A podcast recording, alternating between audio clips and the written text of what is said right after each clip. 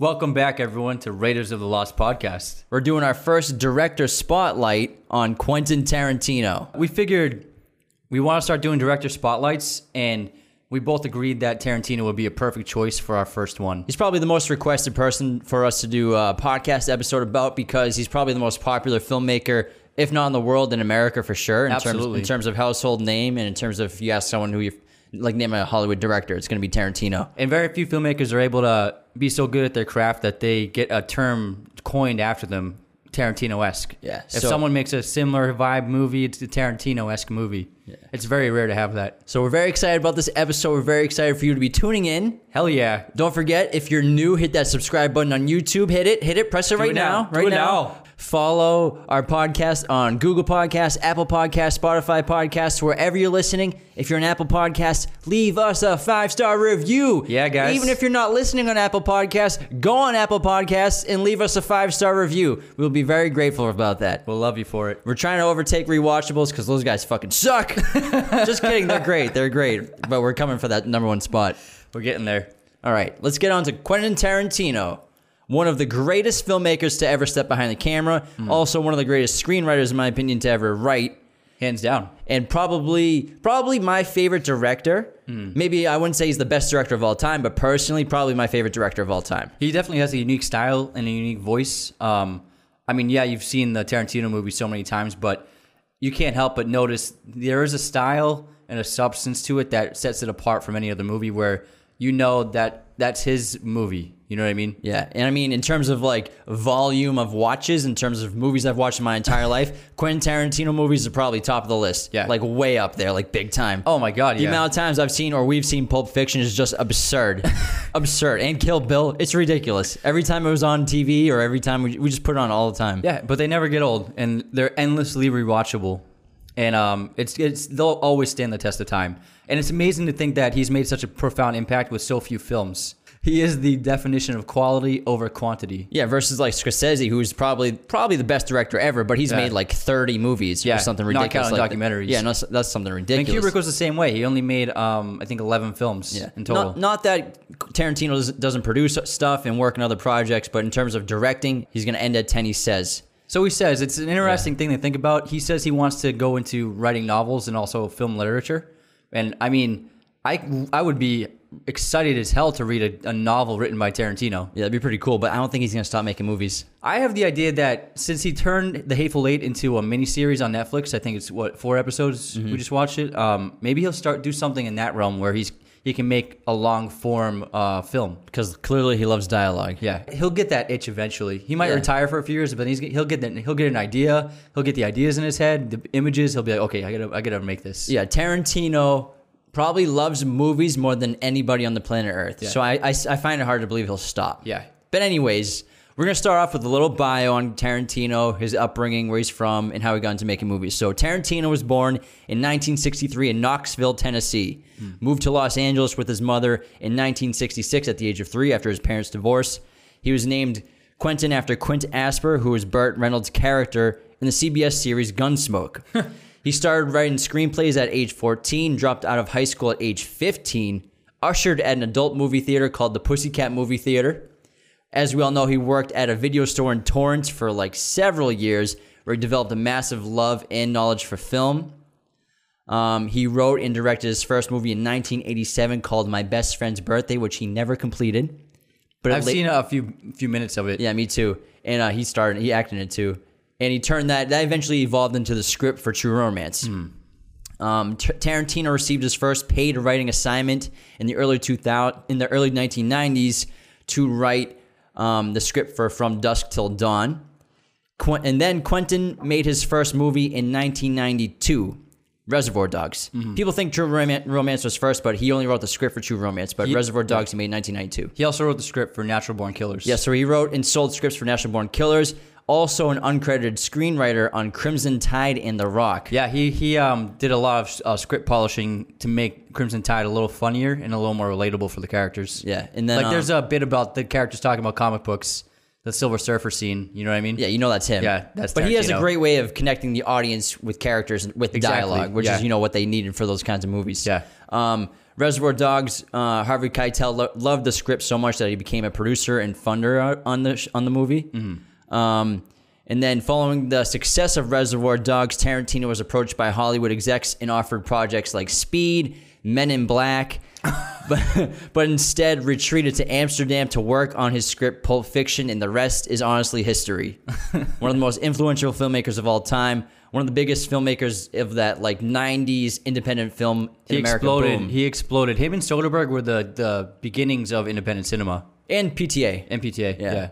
Um, so that, that's a brief history on him, and uh, we're we're gonna get into things that make a Tarantino movie a Tarantino movie, Yeah, and why we chose to spotlight this episode on him. and then we'll get into the filmography of Tarantino. We'll go movie by movie chronologically and talk about the movies and talk about Tarantino in terms of the filmmaking and writing and everything involved. Yeah. And so, first thing first, what makes a Tarantino movie a Tarantino movie? I think number one would be the characters. I agree. They're always memorable. They're always unique. Um, oftentimes, you've never seen a character like it before. Then they drive the movies. They propel them forward based on their characteristics and their personalities. Yeah, and it's often hard to determine who the main character even is in a lot of his movies Yeah. because so many characters in several of his films get the be behind the wheel of the story. Yeah. and they kind of take it on their own journey Yeah, for a short period of time. Yeah. especially like Pulp Fiction, and Glorious Bastards, stuff like that. But they're always so unique. He's created so many iconic characters just in the history of cinema, culturally and cinematically. I mean, how many people have you seen dressed up as like Beatrix Kiddo, Mia Yeah. Wallace, uh, Jules Winfield, Vincent Vega? The characters are endless. I mean, we're talking Butch Coolidge, Marcellus Wallace, Jackie Brown, Mr. Orange, Mr. White, Paime, The Bride, O-Ren Ishii, The Deadly Viper Assassination Squad, Aldo Raine, Hans Landa, Hugo Stiglitz, Shosanna, Bridget Van Hammersmark, Archie Hickox, Frederick Zoller, Sergeant Donny Donowitz, Dr. King Schultz, Calvin Candie, Daisy Gu- Domergue, Major Marquis Warren, John Ruth, The Hangman, Cliff Booth, Rick Dalton. The list is endless. It's Crazy. And what I really love about his latter um, half of his filmography is he always made his his films were generally contemporary. Um, and then when he started making period pieces, it was so great to see the his characters in period pieces. It was just fascinating because they talk in a certain. They still had the Tarantino esque dialogue and the rhythm and, and the characteristics, but they were set like hundred years pre- previous. Yeah, like when you watch Django, and Yeah. it's like Tarantino dialogue in Django, 19th century America in the South. It's Yeah. awesome. Yeah. It's fantastic. it's a really great juxtaposition. Yeah. And also, um, besides characters, Tarantino uses a lot of the same actors in his movies. Yeah. Specifically, Sam Jackson, who's in pretty much, I think, every movie. Season five, Um, besides Reservoir Dogs, he's not in. Um, Inglourious Basterds. no, he, his audio, his voiceover, voiceover yeah, in yeah. Inglourious Basterds. Yeah. Mm-hmm. So I think that's the only one he's not in. Maybe another one. Maybe Cliff. I mean, um, Kill Bill. He's, he's probably in Kill Bill somehow. I don't know, maybe not. But he's in most of his movies. Um, Harvey Keitel, Michael Yeah. Madsen, And Uma he also Thurman. began casting fans, people he was a fan of. Like he loved Kurt Russell growing up, and now Mm-hmm. he's worked with him so many times. And same thing with Bruce Dern. I'm sure with Harvey Keitel too. Yeah. I mean, watching Harvey Keitel on Mean Streets, who wouldn't be a fan of that guy? Oh yeah, He's pretty cool in that movie. Besides being a pimp, but you know. no, no, that, you're thinking of Taxi Driver. Oh, I meant Mean Taxi Streets, he's a gangster. Oh, my bad. I meant Taxi Driver. Never mind. He's cool as hell. Fucking idiot! He's cool as hell Mean Streets. He's got nice suits. Mm-hmm. But um, so characters, obviously, Tarantino makes some of the most creative, unique, and memorable characters Uh-huh. in cinema in general. Absolutely. Everyone's favorite thing about Tarantino movies is probably the dialogue. It's unique. It um, it has an Elmore Leonard style of um, realism. No one writes dialogue like him except for maybe Aaron Sorkin, but they're very different in the style and tone. Um, but Tarantino's dialogue is always so fun and refreshing.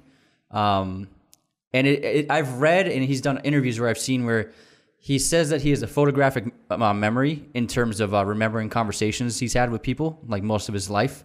And so a lot, a good amount of what we see in his movies with dialogue are things that he remembers even from years ago from someone saying it to him at a party or in a conversation at dinner with someone. And so he has this like giant memory bank of all these random lines and um, conversations and, and sentences that people have said. And so I, I think that's why he's able to make such unique dialogue.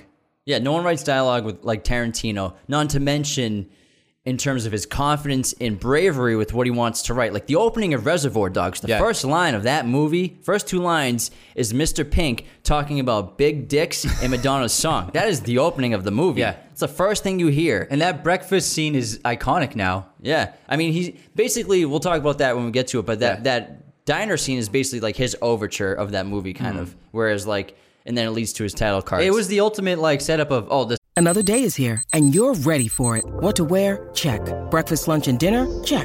Planning for what's next and how to save for it? That's where Bank of America can help.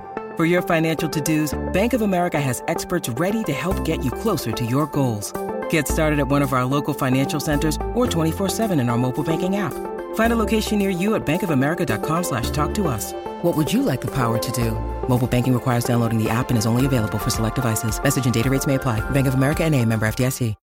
When you need mealtime inspiration, it's worth shopping Kroger, where you'll find over 30,000 mouthwatering choices that excite your inner foodie. And no matter what tasty choice you make, you'll enjoy our everyday low prices, plus extra ways to save, like digital coupons worth over $600 each week. You can also save up to $1 off per gallon at the pump with fuel points. More savings and more inspiring flavors make shopping Kroger worth it every time. Kroger, fresh for everyone. Fuel restrictions apply. Your brain needs support, and new OLLY Brainy Chews are a delightful way to take care of your cognitive health. Made with scientifically backed ingredients like Thai ginger, L-theanine, and caffeine, Brainy Chews support healthy brain function and help you find your focus, stay chill, or get energized. Be kind to your mind and get these nootropic chews at olly.com. That's O-L-L-Y.com. These statements have not been evaluated by the Food and Drug Administration. This product is not intended to diagnose, treat, cure, or prevent any disease. Is a Tarantino movie. yeah. Before there was such thing as like, oh, this is a Tarantino movie. Yeah.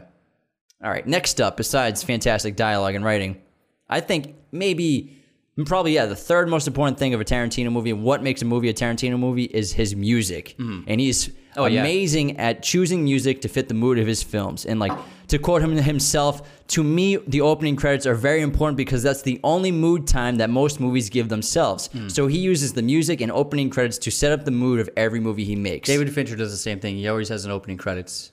And the thing with music, I mean, the thing with Tarantino's choices in music, whenever he puts songs into a movie, those songs end up becoming more famous for being in a Tarantino movie than being releases from a band. I can't think of I can't listen to "Stuck in the Middle of with You" without thinking of Michael Madsen tearing that guy's ear off and walk and dancing through Stuck the in the warehouse, middle going to the you. trunk. Every time I hear that song, I just oh, I picture that scene in, in Reservoir with you. Dogs. Seriously, it's insane. Yeah. So every time, yeah, you, you, you just hear that on the radio, you'd be like, hey, it's Tarantino song. Or right like there. Ennio Morricone music, and obviously, oh, that fits in the Tarantino movie. Yeah, he's he's really used, he used a lot of Ennio so far in his later in his career. his later movies like Yeah. starting with Kill Bill 2 um, and Morricone, um, and especially in The Hateful Eight too, and Glorious Bastards. Yeah. he didn't really use that Western style until later on. Yeah, but uh, yeah, he started with Kill Bill, and he used a lot of Ennio Morricone's tracks that he made for old movies, and it was such so great to see this old music used in a modern contemporary film, mm-hmm. especially like Kill Bill, and it really added to it's a it's a modern film, but also it has the feeling of a vintage film. You know I Exactly. mean? And in terms of skill with choosing music for movies, probably the only one who's just as good as him, maybe better, the guy who kind of started it, is Scorsese. Yeah. Scorsese Scorsese's a master of picking music for his movies. I mean, put on the Goodfellas playlist on Spotify. It's the greatest like two hours you'll have in your life listening to music. What happened was John Cassavetes started doing it in the very early '60s, in the late '50s. Um, he started putting um, popular music in his in his films. He made a few films, and then Scorsese was inspired by that. And he went, he did one better, where Mean Streets is pretty much loaded with uh, contemporary music. A ton of it. It's all over the place. As soon as that movie starts. and it's, that was the first major American movie where it's the whole film is just filled with all this music that everyone rec- recognizes from the radio or from records they own. It was amazing. Yeah. And the cool thing about Tarantino is his his diversity of music he uses. Like Pulp Fiction's full of like that surfer rock and then tons of like gospel music and then you'll hear some some other random rock songs and jungle jungle boogie like out of nowhere. so like he sets the stage so well. And we'll get on, more into that later on when we talk about the individual movies. But um, the next thing that makes a Tarantino movie a Tarantino movie, in my opinion, is non-linear storytelling. Hmm. So his movies generally fo- generally follow a non-linear storyline, bouncing back and forth between time hmm. and the perspectives of different characters. Yeah. Some of his movies run in a very linear, linear line with s- a little flashbacks. a little back and forth. But Yeah. like Pulp Fiction was the definition of non-linear storytelling that Tarantino kind of coined. And we've seen in other movies like Memento with Chris Nolan or anything He Chris actually Nolan does. inspired Nolan to, to write stories in that way. I'm sure he did, yeah. And um, I'm a huge fan of it, and I think when it's done right. when it's yeah when it's done well obviously Yeah. you can mess it up but when you do it well it's so effective to the audience because generally when when you watch the average movie in hollywood within the first 20 minutes you kind of know what it's going to be like you know Yeah. where it's going you know the characters but with the nonlinear storytelling every scene you're like you have no idea what's going to happen next you can't predict what's happening you can't Yeah. predict the middle the climax the end and then you're just bouncing around to all these different storylines these different characters and you kind of don't know what the hell's going on until they all start to finally meet together Mm-hmm. towards the climax and the end of the movie And it's a cliche in Hollywood where when you think of a flashback or things that bounce around, they generally flash back to a tragic moment in the character's life. Like flashing back to like the wife getting killed or like their son d- dying or something. Like a memory. Which informs like why the character is the way the way they are and generally is tragic. But Tarantino is, is he makes it interesting and it's always it's fun and, and unique and it adds more um, depth to the characters and it's rare it's never tragic. It's always it's just informative and adds more to the character. Yeah, exactly. And we'll get more into that Yeah. throughout his movies. Um, And then I think um, another important aspect of Tarantino movies that make them Tarantino movies are his unpredictable nature in writing a story. Um, when it comes to killing off characters that you think are the leads, to changing history by killing Hitler and saving um, Sharon Tate in Once Upon a Time in Hollywood. Um, and, th- and there are so many scenes in his movies that are just su- surprising, like when Butch is driving his car and sees Marcellus on the street. Yeah, you're just like, Yeah, holy like what the fuck? Of all the chances of that happening. And then there's a scene where he, he saves him with a samurai sword in that basement. And it's like, what the hell? You did not see that. Like, um, that's so unpredictable. And I think it's essential in Tarantino movies to be unpredictable. Mm-hmm. You know what I mean? no, I love it. I love the unpredictability that he gives to your movies because, it, like I said, with the linear storytelling, also with unpredictability, you don't know what's coming. And when he throws something at you, you're just blown away. Yeah. He'll, one minute he'll have you terrified and you're in a very tense dialogue situation. You're kind of worried about the characters. Then a minute later, you're laughing your ass off. Yeah. So I love the way he writes and tells his stories. All right, next up, what makes a Tarantino movie a Tarantino movie? Feet. Woman's feet. All over the fucking place. Did you see Once Upon a Time in Hollywood? I of- lots all, of feet. All I saw were feet everywhere. Margot Qualley's got some big feet. Uma Thurman's got some big feet, and Tarantino really likes them. He likes those feet. I watched Jackie Brown last night, and there's a like literally there has to be a five second shot held on her on Bridget Fonda's feet. Yeah, no- he just holds it for like five seconds. Hey man, you like what you like. I, I don't really have a problem with it. I thought there was a little too much of it in Once Yeah. Upon a Time in Hollywood. There was a lot, yeah. Because you- but it's you- a three hour movie. Yeah, but like when she's just like in the car, like all over the windshield and Yeah, everything, pressing them you're like, all right, Tarantino, you did it like seven times already. I think he's just. I think it's become a joke to him now. Like just that he's like make, he's just pushing the envelope. also it's you know it's his fetish. Yeah. it's his weird thing. But I mean, he's not having girls strip naked. true, true. You know, know, he he very seldom. I, I I can't even think of any nudity in a Tarantino movie. he doesn't. He doesn't have women get naked. All right. Um, the next big thing in Tarantino movies, which he's also mostly criticized about, is violence on film, the aestheticization of violence on the screen. And you know, critics who see depictions of violence in film argue that it leads audience members be, to become desensitized to the acts of violence, hmm. which you can argue a case for that. Hmm. Visually seeing violence over and over again, you become desensitized to it happening. But I don't believe that that really translates to real life. I don't think people who watch violent movies become violent. I've seen, like I said, Kill Bill a hundred times. I've never once picked up a samurai sword, and I've never been in a fight really. And yeah, I've I've witnessed an obscene amount of violence on film and TV, and I've had no inclination to ever hurt someone else. Yeah. So, and we talked about this on the Joker podcast. Yeah. I mean, and other critics claim it's cathartic to see it on screen because it provides acceptable outlets for antisocial impulses. So maybe someone seeing that on screen makes them feel better about things that they're insecure about. Yeah, I can get that. I can get behind that. Personally, I don't have an issue with violence on camera. Not that I'm desensitized to it, but it doesn't make me want to cause violence, doesn't make provoke me to cause violence. I think it's just a different form of art that like directors like Tarantino do it artistically in, in an aesthetic way where obviously you're not going to try to replicate it in person. Yeah. You know what I mean? It's it's just done because it's fun in movies. It's fun to see in movies. It's fun to see these kung fu fights. It's fun to see sword fights, Yeah. gun fights, shootouts. I mean, there's a reason why John Wick makes 500 million dollars every time a movie comes out. Absolutely, and I think people just look for something to attack. Yeah, and sometimes the violence is called for in terms of accuracy. I mean, like Django Unchained, he wanted to make a movie that accurately portrayed what slavery was like in the South in 19th century America. Yeah. and it's it's a disservice to the horrific tro- atrocities those people went through to not show really what it was like, Yeah. and to show a toned down version, which Django even is a toned down version of it. They showed it in Twelve Years a Slave. But it- yeah, but those two movies do a great job of showing what it's really like and what it was really like. And Mm-hmm. to say that that's too violent to show, I think it's a disservice to to what happened, and it's it's a form of history in in, in some cases like that. Mm-hmm. Yeah, I but then agree. in, Kill Bill, it's just awesome. Yeah, It's sick. That's the thing. Is like you. It's I watch a Tarantino movie and I expect violence. Yeah, if you like, don't- like in, in Once Upon a Time, you I was waiting for the violent scene to happen, and then Brad Pitt beat the shit out of that guy in the on the ranch, and I was like, oh, this is awesome. Yeah, you yeah you knew it was coming. You Yeah. wanted it so bad. And you know what? If you don't want to watch violent movies, don't watch Don't violent them. movies. There are a thousand, hundred, hundred thousand movies that come out every decade. Watch one of those. Go on Netflix. There's there are so many movies you can Yeah. watch on Netflix. Don't, don't complain aren't about violent don't at all. complain about nine movies. Turn on HGTV. You'll have a wonderful, safe, happy night and drink some wine. You know, just don't watch violent movies. And then just one more quick thing to talk about in terms of what makes Tarantino movie I a Tarantino one- movie. another one after All right, that. I have one more. I, I want to go over just like quick filmmaking techniques that he's kind of famous for, known for. Specifically, he has these great wide shots he likes to do. Tons of POV shots, like POV out of a trunk Mm. or POV on the ground. Um, effective extreme close-ups like the beer and Django, the eyes of characters who are about to fight and kill Bill Very spaghetti westerny. uh, the needle and heroin injections in Pulp Fiction, the pastry in Inglourious Basterds. Plus, I am a huge fan of his crash zooms, which are those violent, really quick zoom ins onto a specific object or person. He also does a lot of the uh, overhead shots where the the ceiling is uh, invisible, and we're just watching the scene play out from way above a bird's eye view of the characters. He does that a lot. Um, he's, he uses Steadicam um, a lot in Pulp Fiction, especially. Um, there's a great Steadicam shot of tracking uh, Bruce, following Bruce Willis um, when he goes to his apartment to, get the uh, watch. The kangaroo watch on the kangaroo. On kangaroo. the the most definitive aesthetic um, that makes a Tarantino a Tarantino film is that he shoots on film. yeah.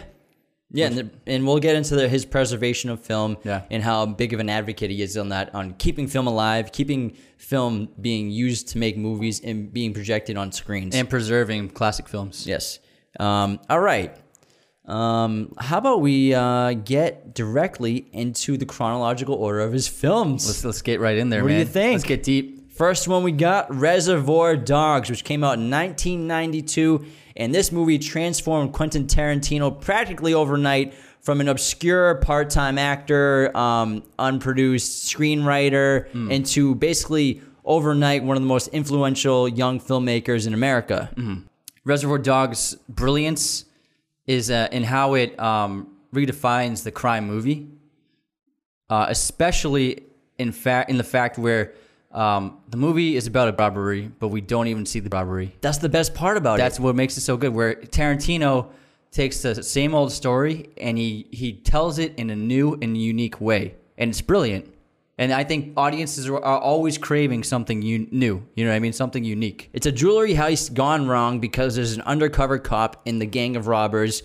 Spoiler alert right now, real quick. It came out in Uh, spoilers. 1992. Tim Roth plays the undercover cop in the gang, Mr. Orange, and he helps uh, foil the robbery plan. And again, you don't see the heist, and you Mm-hmm. Don't have to because he's so good with his dialogue, he's so good with his characters that you don't need to see it. All you see is before and after. all that matters is is yeah is especially the the aftermath and trying to figure out what happened because we know it went wrong but that's not what's important what's important is how did it go wrong and that's how tarantino that's what the story is tarantino slowly shows us what went wrong Yeah. And you know, the opening of this movie, again, we started with earlier that it's it's that opening diner scene Hmm. with everyone talking and they, they talk about um, the, the Madonna song and then they also talk about the merits of tipping. with the real, is- realism dialogue it's an iconic scene Hmm. in Quentin Tarantino's filmography, but it's really kind of not really the opening of his movie. It's more like an overture. Yeah. Because after that, there's that there's that uh, sh- high shutter slow mo walking scene of the credits. Yeah, the his, credit his iconic sh- uh, uh, credit roll, and then walking the whole gang walking to the car to the parking lot. But then the real opening shot to this movie is the cut directly to Tim Roth, Mr. Orange, in the back seat of the car, covered, Covered, in yeah, blood, screaming. has been shot, hmm. and Mr. White, Harvey Keitel, is there trying to comfort him the whole time. And so when you see that, you're like, "Holy shit! What we're in happened? for a ride right now." Yeah. this is what this movie is. And then this shot also reflects the nonlinear storytelling of Tarantino, specifically in this movie, Hmm. where Tim Roth's character throughout this whole movie, he's either in the past, present, or future. Yeah. And, you know, this shot, he's kind of a little bit of everything because later on you'll find out that he's an undercover cop and you go through his whole backstory of learning and getting into the gang. And then this is after the robbery, after he's been shot. So the way he starts is a really interesting point. And what's so fun about that scene is because, uh, like we mentioned, he doesn't show the robbery. He leaves it up to us to try to maybe kind of think about what happened. Like imagine, kind of in our heads, like what what happened at the robbery. Because all the closest thing to the robbery that we see is Steve Buscemi running through the street, uh, firing on cops. That's like the closest to the robbery we get, Basically. So, so otherwise, we kind of have to make it up for ourselves, which is pretty fun. Yeah, I enjoy that a lot. There's a lot of fun things about this movie, and again, it, it's kind of just takes the whole crime genre and just shows the sloppiness of a of a crime and a mm-hmm. robbery and what can go wrong and the things that you don't usually see Yeah. with these crews. And it's like you don't really see that too often in films, and the way he writes the dialogue, it's it's a lot of fun to see that. Yeah, he does it in a, in a really unique way. And like one of my favorite parts of the movie is is the names Yeah. that they all have to give each other because it seems so like oh that's actually a smart thing for for criminals to do is to not know each other's names. Yeah. and the way they do that and the whole scene's just hilarious when uh the leader uh the guy who set up the score is just giving out all the names to people and Steve Buscemi gets Mr. Pink and he's like why do I got to be Mr. Pink and then You're keeps- Mr. Pink. then, you're Mr. Pink because you're a F word. Can't say that anymore. Um, and then it's just a hilarious two minute back and forth between Buscemi and Mr. White and then Michael Madsen and then the leader again. Yeah. And then it's a two minute conversation about this and it's hilarious, but it's just so realistic to, to real life co- talk. Yeah. The way people interact that it's just perfect and it's memorable dialogue. Yeah, yeah, it's great, and it, it introduced us to so many young actors like Tim Roth and Buscemi, especially, Mm-hmm. and they took off after this movie. But Buscemi's, I think, is one of the highlights of this movie. I think he might be my favorite character in the movie. He's just so funny, and he's, he's so great. he has so much energy. You know what I mean? He's it's infectious. He drinks six cup of coffee every morning. So I mean, Really? he's get, he, well, in the movie, remember? Oh, yeah, like, yeah, yeah, I like my coffee Yeah. filled six times. She only filled it out three times. what if she's too damn busy? One of my favorite parts about Reservoir Dogs is the the story that he forms, um, which is his undercover trainer, the Commode story? The Commode story, um, and we get to see the stages of him trying to memorize the story, um, nailing it down, and then getting better at acting with it, and then getting better, and then actually telling the story to the gangsters in the bar, and Mm-hmm. it's like we're a little on edge for him because if he gets anything wrong, he's dead. Yeah, it's like a four stage par- process. He Yeah. learns the story, rehearses it, Yeah. um, performs it, and then Tarantino brings it to life. In it. And there's the shot of him doing the scene Yeah, that the- he's making that he made up. That Yeah, he in the learned bathroom, In the bathroom. And the ironic thing about that scene is the only thing that's really distracting the cops in the fake story of from realizing that he has drugs on him is that the other cop is also telling a story to the other cops. Mm-hmm. So really, it just shows like how strong storytelling is between human beings and how important it is to us. Most important art craft we have. It really is.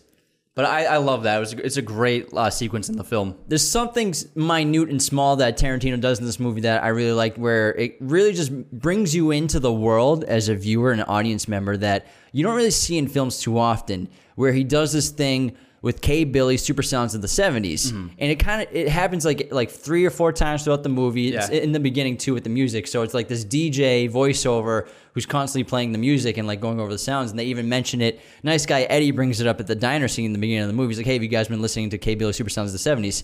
And um, it's just really fun because it really pulls you into the story, pulls you into this world, Makes this world feel- universe. feel real. Yeah, it feels real, like Yeah. it's authentic, and I, I love that idea. And I think that's one of the underrated points in and things that Tarantino does in this film that really draws you in as an audience member. Yeah, absolutely. And how he uses music to help tell the story.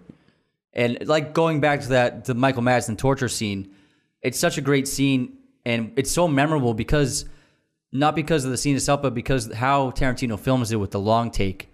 Where he he's a patient filmmaker where most most filmmakers would have been like, oh, he needs to go to the car. We'll just cut him opening the trunk. He'll grab the thing, and then we cut to him back in the warehouse. But Tarantino is like, no, I want to take my time with it, so it makes you feel like you're there with him. So we follow Michael Madsen out of the warehouse, open the trunk, grab the item, and then follow him back into the warehouse. And it's been like a minute and a half of that, but it feels like we're there with him, Mm-hmm. and we're like up by his side as he's about to torture this person. Yeah. So one of the reasons the, the, why we remember the music so much is because he's such a strong director. You know what I mean? Yeah, and to go off the music, the way Tarantino kind of sets up his scenes and his plot points with the non-linear storytelling specifically with like Reservoir Dogs and Pulp Fiction is it's almost like like a like a musical album where the tracks are all different but they're all positioned in specific spots. Like like mm-hmm. track 1 is like the opening to the the album. Like this is what the album's going to be like. Mm-hmm. Then maybe track 2 is a little softer but then like track 3 is this raucous song. Mm-hmm. Then track 4 is maybe even more than that. Then track 5 slows you down a little bit but they're all connected in different ways too. And it's kind of interesting if you look at it like that and then you like kind of think of like a like take one of your favorite albums and then reorder that album in terms of the tracks and what it would mm-hmm. sound like and how you would perceive the album differently. Take the scenes and if you put them in linear order it's not as effective. Mm-hmm. Or like say you open the you open the movie with um, Mr. Orange is working with his his handler, the cop, with his undercover stuff, and that's the opening of the movie. Yeah. you know, you just get a different perspective of the feel of the movie. And it's really cool because um, Tarantino's writing process is we talked about it on an earlier podcast where he writes to music that he's picked out for the for the for the movie. Like he'll first thing he'll do is he'll come up with an idea. It could be a small idea, and then he then he'll listen to different um, songs and albums to try and figure out how to tell that story. And then when he finds the right song, he feels like he can write a scene to that song. Yeah, he's got his own, like, record room. Yeah, so oftentimes when you hear a song in one of his movies, he wrote the scene to that song, which is really cool when you think about it. Yeah, and he, he'll like put on his headphones and realize, oh, this is a cool song for this scene, or this Exactly. is a cool song for this movie. I should start writing to this right now. Yeah. And um, Reservoir Dogs, it's it's obviously not his best movie, Mm-hmm. but it really, for sure, cemented America in filmmake in the film world with this new talent. Yeah. and it defined like there's a new career about to launch. This guy is the real deal, one of the hottest directors that will ever be, and he blew up overnight and completely unique. It's probably one of the best debut films you'll ever see from a director. It's it's one of the best heist movies ever made, and you don't see the heist. Yeah, and I mean that's that's completely true. and I mean, how many crime movies and heist movies have tried to copy it or mimic it or rip it off in some ways, or have been influenced by it in, Yeah. a, diff- in a bunch of different ways? he redefined the genre of the crime movie. yeah, he, I mean, he redefined cinema eventually. Yeah. But um, I'm a, I love Reservoir Dogs. It's a great time, and the performances are great. Launched so many great careers. Um, yeah, that's all I got on that movie. Let's move on, man. All right, next up we got Pulp Fiction, 1994. Damn. The movie that changed everything, changed hmm. Tarantino's life and career, changed cinema in general. He won the Palme d'Or for this movie. Yeah, which is best director at the Cannes Film Festival. Mm-hmm. He got nominated for best screenplay. I mean, he won best screenplay at the Academy Awards.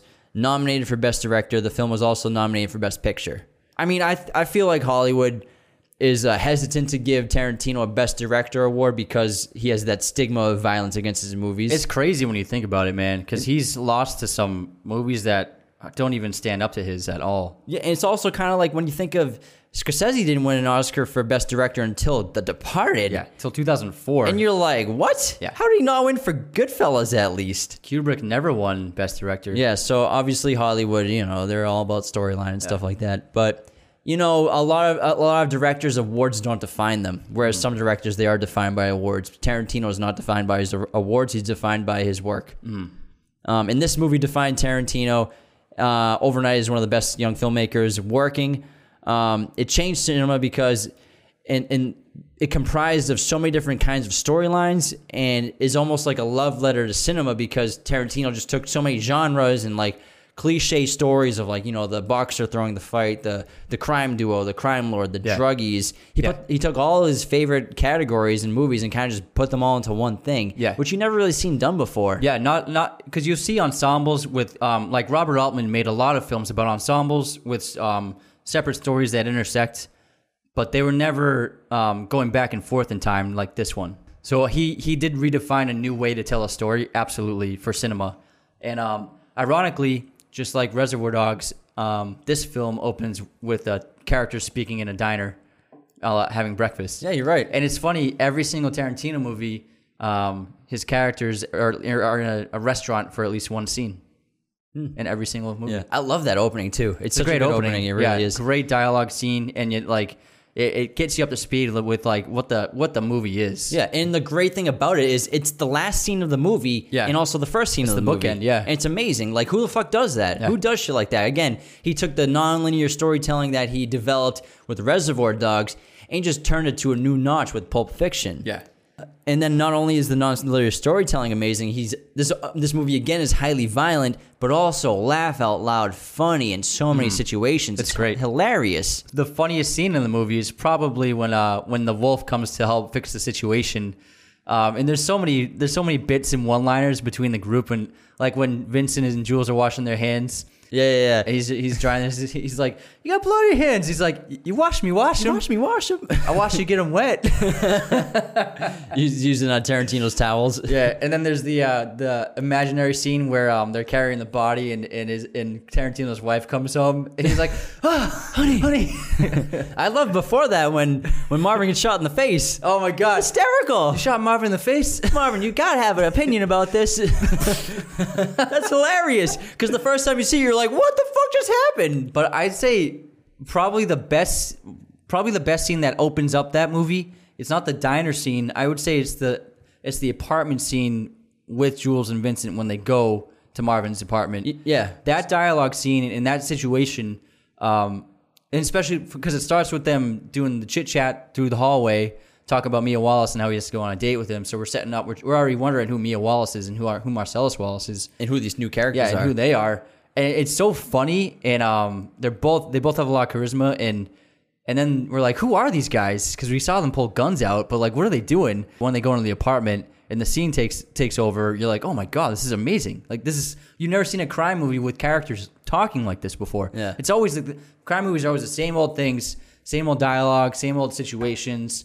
But with Tarantino's, everything is fresh. Talk about a foot massage for like two Yeah. minutes. yeah, in a crime movie. So not only are you getting a sense of Mia Wallace through their conversation, you're getting a sense of Marcellus Wallace, and you're kind of again that opening diner scene, kind of like Reservoir Dogs, isn't really like the opening scene to the story. It's Yeah. like kind of the overture to the film. Yeah. And this opening scene is this is what this movie's about. Whereas Reservoir Dogs, bloody gunshot wound to the body, you know Yeah. what happened, mystery everywhere. You're opening up uh, Pulp Fiction with the scene between these two awesome, interesting guys. Yeah. Talking about all sorts of things that you don't know about yet, and then they're busting out guns. They're pulling out that we should have had shotguns. It's like, what the fuck are they doing? Yeah, but and he makes it fun with like the whole big Kahuna, big Kahuna burger bit. Mmm, they got big some. Kahuna burger. I hear they got some tasty burgers. that, you got anything I can wash down that burger with? Sprite, S- Sprite's, good. So it's like it, he makes it fun and interesting. keep chilling. Keep chilling. I'm sorry. Did I break your concentration? so that scene, it's iconic because we can quote it because it's so good. And then he does the whole prayer before he shoots the guy. Yeah. and like that's the first time we see the prayer, which is also iconic. so many things about that scene, though. Specifically, the the case. Yeah. You never know what's inside this The case. gold, the gold, glowing light. It's awesome. In Yeah. the whole movie, you're like, what's in the goddamn case? Yeah. What's in the box? What's in the box? And then really it's just a freaking light. But the mystery of that just allures you. So Yeah. the scene really just allures the audience member into the story Yeah. and you're drawn in. Mm-hmm. And then the rest of the movie is just like you learn about all these cool characters, all these different storylines until they all start to intersect with each other. And it's great because it's not like that cheesy. They all intersect at the same time. Yeah. you know what I mean. It's not like oh, all these characters they meet doing something. Like they intersect in different ways with each other in different situations. Yeah. you know what and, I mean. And the cast is phenomenal in this movie. Yeah. I mean, one of the keys to making this movie and making it as big as it was, and, and probably one of the reasons it became so iconic and had such a good response is Bruce Willis. I mean, Bruce Yeah. Willis was an A-list star. Travolta was popular before, but his career was dwindling down. Sam L was kind of unknown. Um, Uma Thurman was kind of unknown. And Vincent, I mean, um, Ving Rhames was kind of unknown, but Bruce was like the key. They needed Yeah. the star power from him. He wanted to be Vincent or- originally. wanted, yeah. And you know, the guy had been making fat checks like from Die Hard, but he had a couple duds back to back previously in his his last two movies. So he signed on to this to be the smaller role of Butch, who's a great character in itself. Yeah. and it might be Bruce Willis's most iconic role besides John McClane, if not more iconic. Besides John McClane, I think so. Yeah, hundred percent. And he's great in it, and he's perfect for it. You can't imagine anyone else playing it. And then what's really funny about Sam L is um, he almost didn't have that that Jheri curl hair. They um, he was originally just going to use his normal natural hair, um, and like they were on set, and then he was like, "I need a wig. I need to I need to wear a wig." And then Tar- they didn't have any wigs on the set for the for the shoot, and so they Tarantino had a, a PA run to like the nearest wig store to grab something. So the PA came back and grabbed that Jheri curl wig, and then uh, he put it on, and Tarantino was like, "That's Jules." And then they filmed. he looks great in it. Yeah. Yeah, I mean Sam L is amazing in this movie. Uh, Travolta is amazing. Everyone's so good in this movie, and again, the music is fantastic. He uses a lot of that like surfer rock and roll, like just heavy instrumental guitar riffs. "Let's Stay Together" is just like classic song. Yeah. "Girl, You'll Get a Woman Too." Like so many iconic songs that fit each scene perfectly and each character perfectly that you'll just still remember. it. I still remember them to this day, and I still listen to like a Tarantino soundtrack, and I just love it the whole time. And you you really feel like you can watch the movie in your head when you're just listening to the music on an album. Yeah, absolutely. And they're just Pulp Fiction has so many, like I said, unpredictable moments. They're just so shocking. Like when you go from um, Vincent getting killed by Butch when he sneaks into his apartment. I was like, the- that's the- that was like my favorite character. yeah, when you like the Pop Tarts go off and then the door opens and he just shoots Vincent. Like he's like, and you're like, holy shit, Vincent's dead. Yeah. and he he he shows up later in the movie because of the the time shifts.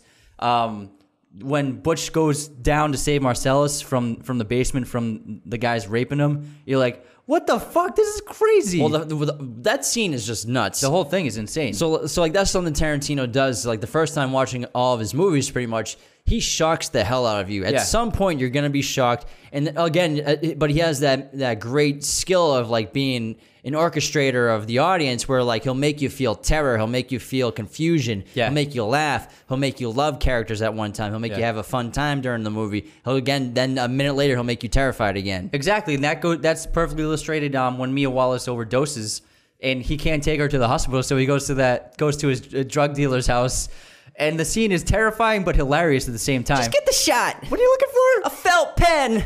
A goddamn magic marker. what are you looking for? A little black medical book. what are you looking for? a little black medical book. it's just so funny. But what's really cool about that scene is when when uh, Vincent drives the needle into her chest, it, it looks so real, and he like really drives it. And in order to depict that um, properly, because he didn't want they didn't want to hurt Uma Thurman, is what what they did was Tarantino shot it in reverse and then played it back. So they started with the needle on Uma Thurman's chest, and then um, John Travolta pulled it back real quick. So and then they reversed it, so it looks like he's slamming it into her chest real hard. And he has that really good thud. Yeah. that's like the most common like Pulp Fiction or Quentin Tarantino costume I ever see is, Yeah, is Mia, Mia Wallace, Wallace. with the uh, red felt marker mark on her chest. cigarette like this. Yeah, it's every girl does it at some point during Halloween, at some point in their life. Um, And I think an icon- iconic scene in this movie is um, them two dancing at the diner at uh, Jack Rabbit Slim's. that whole scene is iconic. I love it so much. Again, again, like we could quote this freaking movie. Like we could Five probably milkshake? Like we could probably from our heads like write fifteen percent of the dialogue. I'm not even kidding. It's just so memorable. That's how great it the dialogue is fantastic, and Yeah. also a cool tidbit about this movie is like when you watch it and you're paying attention, the Mia Wallace, uh, her dialogue after, um, no, no, her dialogue at the diner, she talks about Fox Force Five, which uh-huh. is a group of uh, female assassins. fighting, yeah. yeah, and then it's just like it's a precursor and obviously inspiration for Kill Bill. Yeah. and it's just an awesome little tidbit when you see mm. Kill Bill and then you watch Pulp Fiction, you're like, dude, oh, he had this idea all along. yeah, yeah. it's so cool. Mm. Or maybe not the idea for a movie, but the idea of something like that. some kind of crime, like assassin woman. Yeah. Again, I mean, we've all seen Pulp Fiction uh, 30 times at least. I'm sure everyone listened to this. Yeah. You've seen it a dozen times. I think Pulp Fiction um, is the definitive movie for Tarantino. Yeah. because it has it depicts all the qualities of him as a filmmaker in a giant in a package. Like, and you see all of his tendencies, all of his uh, brilliance, all of his creativity on display in it. All right, we're done with Pulp Fiction. Let's move on to Jackie Brown, which came out in 1997, starring Pam Grier, Michael Keaton, just an all around fantastic. Bobby De Niro. Bobby De Niro, Samuel L. Jackson, full of great actors, full of great performances. Um, as opposed to Pulp Fiction, this is a much lighter tone. It's a little sweeter of a movie. It's got heart to it. Yeah, Um, you really emotionally connect with uh, Jackie Brown, played by Pam Grier. I think he specifically wrote this for her. Yeah. This was a calling card to his love of uh, black exploitation films. Yeah, and um, yeah, Jackie is the character you can't help but love and connect with, despite her criminal past. You just want her to You want her to succeed get out of it. because you know she's a good person deep down, despite what she's done in her past. You, you can tell she's a good person. Hmm.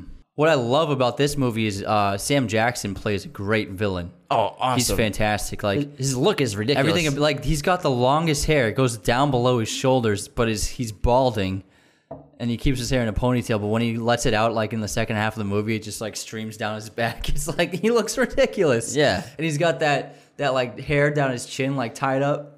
So it's like a, a little like rat tail on his chin. It's a very odd look, and I know Sam L is very particular about how he looks in his films, and I'm Ah. sure he came up with that whole freaking thing on his own. Which but is, it's great. He's he's fantastic, and he he really he's really uh, intimidating, um, but entertaining, and to watch. Yeah, and this has a really great opening shot too with um, Pam Grier, Jackie Brown, who plays a flight attendant, is goes on like that uh, walking conveyor belt, Yeah. and the camera just tracks with her, and there's just the, the credits roll right in front of her face to the left of the screen, and it's like a minute and a half long. It's a really cool shot. I really like it a lot. Mm-hmm. And then you see, you have the uh, colors of the different tiles on the wall behind her just changing with uh, Yeah. with the distance of the hallway. It's a really cool shot. Mm-hmm. A lot of critics and audiences were kind of confused by Tarantino when he went the route with this movie, making it as his as his uh, third Follow movie up to Pulp. follow up to Pulp Fiction. Yeah. But I mean, Tarantino, um, he knew that he could probably never top Pulp Fiction or even match it.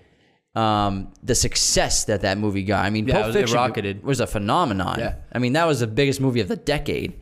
Maybe not box office, maybe not um, num- Culturally. yeah, but influentially and culturally, the biggest movie of the decade for sure. Maybe since then, and um, he knew he couldn't match it, so he kind of sa- he says he went.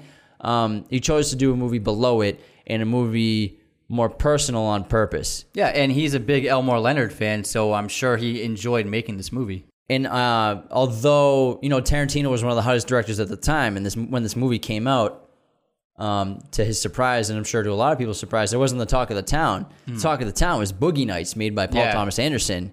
And um, Boogie Nights was the biggest film of the year, and it also launched the career of another great independent um, f- independent filmmaker who got his start in the '90s, Paul Thomas Anderson, who's probably one of our favorite filmmakers too.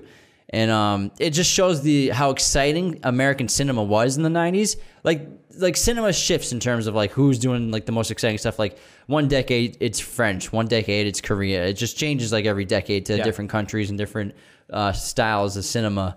In the '90s was pretty big for independent film in America. Yeah. and um, And both these guys are in the Valley. yeah, and Paul Thomas Anderson was the new star director, new hottest director in Hollywood. And um, there's a story where Thomas Paul Thomas Anderson was doing all these interviews for Boogie Nights and getting asked all these questions, but he would consistently get asked about Tarantino, and he would always get compared to Tarantino by interviewers. And uh, he says that he called up Tarantino one day. He's like, "Hey, man, I keep getting asked about you. Um, we've met before. You probably don't remember." But um, I'd love to just get together so that like we can clear the air and just like Hmm. communicate so that it, this doesn't become awkward. And they become great, became great friends since then. Yeah. it was people. The, the media kind of turned into a, a um, rivalry, a rivalry, but it wasn't. Yeah, but it wasn't They just at all. both love film and are, are talented directors, and they both make made films in L.A. is what it is. I think more than anything. Yeah, and I really like Boogie Lights a lot. That Boogie Yeah. Nights a lot. That's a fantastic movie. One of the best openings I've ever seen in a movie before Oh, it's, too. it's fantastic. that opening shot is incredible. That, that's Tarantino's favorite Paul Thomas Anderson movie is Boogie Nights. What's your favorite Paul Thomas Anderson movie? There'll be blood, man. Yeah, kid. Leia. Yeah, kid. But um, a, a story that I love about Jackie Brown is how um, Tarantino got Robert De Niro to star in it, because um, yeah, he had come off Pulp Fiction, but De Niro is very particular was very particular about the movies he starred in back then. Tarantino had a meeting set up with him, and this was a meeting to pitch the movie. Um, he had read the script and also to try to get De Niro to agree to be in it. And um, before the meeting, Tarantino spoke with a friend of his who told him that um, if he's going to meet with De Niro, make sure he knows what his character's shoes are going to be. Because De Niro is very particular about what his character's shoes are. And so Tarantino was like, okay, I'll, I'll take that note. And so him and De Niro had a meeting. Um, Tarantino said it didn't seem to be going very well. Um, and then it seemed to be teetering off. And then De Niro just sits there and he's like, what kind of shoes does he wear? and Tarantino's like, funny you asked that. And so he had this whole spiel prepared about um, the character's shoes. And then De Niro's like, all right, all right. I wonder why he's obsessed with that. Maybe it shows, shows him character- that they care about the character. Exactly. Character, um, they care about the character, and also it's they've thought about the character enough to even figure out what kind of shoes they're wearing. So that means they, they know their stuff. What do you think about his character in this movie, though? It's I've never seen De Niro do anything like it. Um, he's the thing is, he, unlike a lot of De Niro characters, this character is very quiet. Um, but he's he's dangerous. But he seems to be like he's been in. He was just he just got out of prison, so he he seems to be like socially awkward in a lot of ways. You know what I mean? But he and he has violent tendencies. Like it's that scene when he shoots um um Bridget Fonda because she's just annoying him. She just won't shut up. yeah, she keeps saying his name. That's the best part. That's his best part of the movie. Louis. Because like Tarantino, I mean, um, De Niro, like he's obviously a legendary actor, and he's this is a couple years coming off of Goodfellas in 1990. Yeah. and um, he's a legend, and he's still in his prime. And you kind of the first time you watch Jackie Brown, you're kind of like he's, he's kind of like wasting De Niro's talents in this movie. He's kind of just chilling on the side, smoking Mm-hmm. weed. He has the, the those kitchen scenes and the scenes in uh, Samuel Jackson's apartment. Yeah. But like Jackie Brown is one of those movies that you gotta watch it multiple times to really appreciate how great of a movie it is. Yeah. Obviously, it's not Tarantino's best, but it's a really well made movie, really well written. It's a very diverse movie in terms of characters. I mean, there are three black lead characters in this movie. I mean, Yeah. Chris Tucker's career launched from this movie. Yeah, Samuel he's- Jackson's career got huge from this movie, as well as Pulp Fiction. Um, and then Pam Grier, obviously. Yeah. Chris Tucker's in this movie. He's hilarious. He's super funny. He's so funny. Yeah. You can, and, and he's so young. yeah, he's like skinny as hell, and Yeah. it's like right before rush hour. And Yeah. the kid is like pin, like skin and bones. He's just wearing that wife beater all the time. But there's a great story about how um, Tarantino got linked up with Sam Jackson. Um, it led to their um, collaboration for over decades. Um, so for Pulp, so for Pulp Fiction, Tarantino wanted Laurence Fishburne because he loved him. He's a big fan of his, and he he wrote um, Jules for um, Laurence Fishburne. And then they met. He Fishburne read the script and he loved it and he really wanted to do it, but his management team advised him not to because they wanted him to just stick with leading man roles.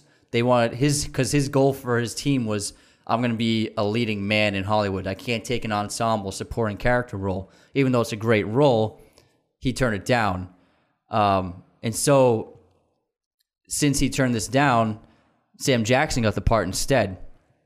And then after this, after after Pulp Fiction, Sam Jackson did uh, Die Hard with a Vengeance, which is awesome. It's, I love Die Hard with a Vengeance, and it made a ton of money.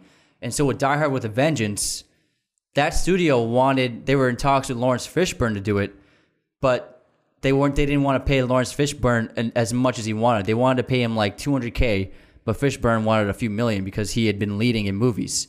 And the studio was like, "Oh, we're not sure if we want to pay Fishburne this much." And then they're like, they heard rumblings about this movie Pulp Fiction with Sam Jackson in it. So they were like, you know what? We heard this guy is really good in this movie, so let's let's check it out. So then they saw they watched a screening of Pulp Fiction, and they loved Sam Jackson. So then they're like, Sam Jackson's our guy for Die Hard with a Vengeance. so so turning down Pulp Fiction cost him Die Hard with a Vengeance as well. That's crazy. Do you know how he got Pulp Fiction though, or how he got like contacted with Tarantino? No. Is uh, Samuel Jackson went to the Reservoir Dogs premiere. Ah. He had no idea what who Tarantino was or what he looked like. But then he found him after the premiere. He's like, "Yo, man, you got to put me in your next movie, like right now." so that's kind of like how he got his foot in the door with Tarantino. Ah, he went right cool. Hmm. up to him and told him that. I'm sure that's how they connected. But um, yeah, Jackie Brown's a great watch. It's a lot of fun. I mean, there's some great actors in it. Michael Keaton's in it. He plays a cop, and he's freaking awesome in it. Um, I, I would say it's a really unique movie um, in Tarantino's filmography. It's probably the most unique out of his out of all of his films. big time. Probably Yeah. the least violent. Yeah, it's it's yeah, definitely the least violent for sure. But it's really great, obviously, and he shot it in a way where it feels like it was made in like the '60s. Um, it has a very vintage style of filmmaking to it. Yeah, and you spend a lot of time with Jackie Yeah. as opposed to like a ton of other characters. You spend a lot of time with other characters too, but Jackie gets a lot of screen time compared to Pulp Fiction when you're bouncing around so much. Yeah, if you love Tarantino and you love um, slow burns, this is perfect for Got you. a great little love story in it too. It's got everything. Yeah, it's got that a great kiss at the end. Yeah, and Samuel again, terrifying in this movie, looks and character. All right, let's move on. Thanks for tuning into part one of our episode on Quentin Tarantino. Please tune in tomorrow, Monday, August 24th, for part two. Thank you so much for listening and watching. Subscribe to the YouTube channel if you're new. Follow Raiders of the Lost Podcast on Spotify, Apple Podcasts, Google Podcasts, Podbean. Hit us up on TikTok, Instagram at Raiders of the Lost Podcast and leave us a five star review so new people can find us. We really appreciate all of your support and thank you so much.